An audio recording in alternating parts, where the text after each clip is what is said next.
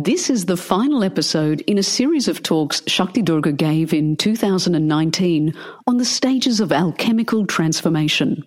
She recaps the steps in the journey of transformation before reaching the final stage of physicalizing all of the inner work that has been done, coagulation, and how the universe responds to one who holds the philosopher's stone.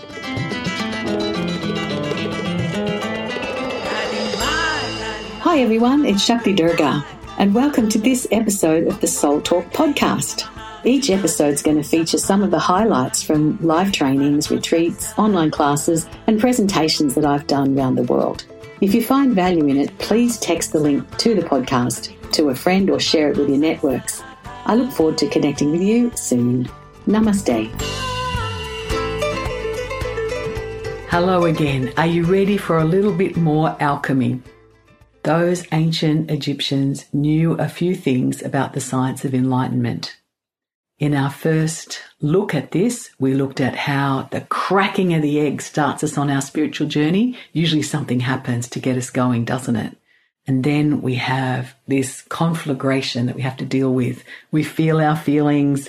Then we have to use our mind to separate and sort out what bits of who we thought we were are we going to continue on with and which bits are we going to get rid of. And then finally, we create a new life for ourselves that's really grounded and based in a whole different set of circumstances than we would ever have believed would have been possible for us earlier in our life. And then we started with the three highly spiritual phases of alchemy. And the first of those phases is fermentation, where we feel like we're really fermenting and all the stuff that we didn't know was inside us starts to come out. It can be a very uncomfortable time. There's a lot of fire inside of us. There's a lot of understanding that the mistakes we've made, the things that we could have done better, that everything going on around us is somehow connected to us, even if we don't really like it. We kind of got to own it and face it. It can be a very difficult time, and many people turn back at that stage on the transformational path as described by the ancient Egyptians. But I say soldier on because the next phase, which we looked at, is the distillation phase. And that's where, through all of this pressure that's created in us, up comes the purity, up comes this amazing sort of clear thing like the distillation of the alcohol that comes off the rotting fruit in the fermentation process. And then finally comes coagulation. And you might think, great, I do all this so I can be coagulated. That sounds really good.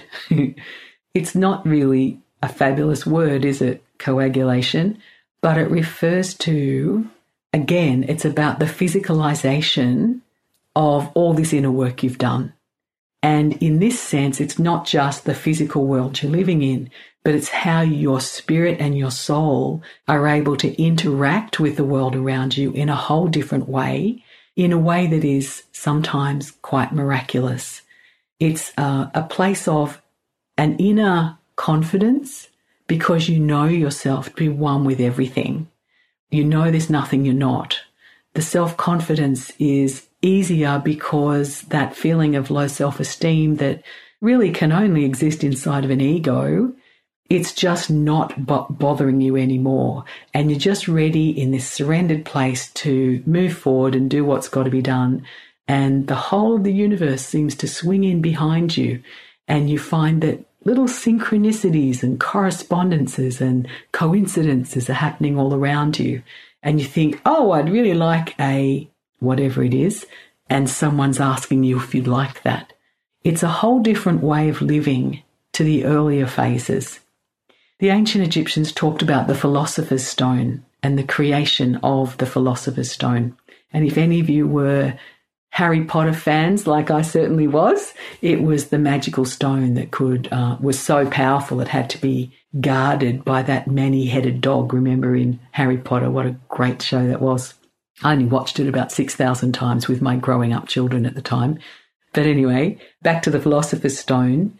It's as though our spirit and our soul become infused so much with the golden light, and that the whole of creation seems to be one with us, and we're one with the whole of creation, and our capacity to understand our meaning, our purpose, and the reason for our existence is all there. And we really make a difference. And the world changes because of the presence and the intentions that we're holding. It's not so much that I myself am actually very active. It's just that the yearning of my heart to serve others for the world to be a better place is kind of taken up by the divine who creates all these circumstances and situations that perfectly supports whatever it is that's the intention of one who holds the philosopher's stone. So this is something worth striving for. It's something worth working for. I'm not going to say it's quick because it's not. Anything to do with real spiritual development is never a quick fix. It is a marathon. And every now and again there's a sprint. But what I tell people that come and work with me is pace yourself because you're going to be at this for a long time. And just when you think you've done it, generally speaking, the universe says, well done. Want to do it again? And we go back and there's another cracking of the egg. There's another thing that causes us to start this process again. And the vortex of opportunity and expansion and light opens all around us. And we have the opportunity for even greater expansion into the infinite. So that's what it's all about. The Emerald Tablet is the ancient writing on this. The whole of the Emerald Tablet is just kind of one page, and it was written on an emerald, on an actual huge green stone. Might not have been an emerald, but it was green. And uh, it's said to be the oldest surviving written document predating Moses and the Ten Commandments. Anyway, just a bit of trivia.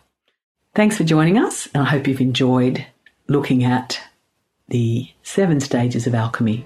Namaste. Thanks for joining me on this episode of Soul Talk. I hope the podcast has served you in creating a happier and more abundant life.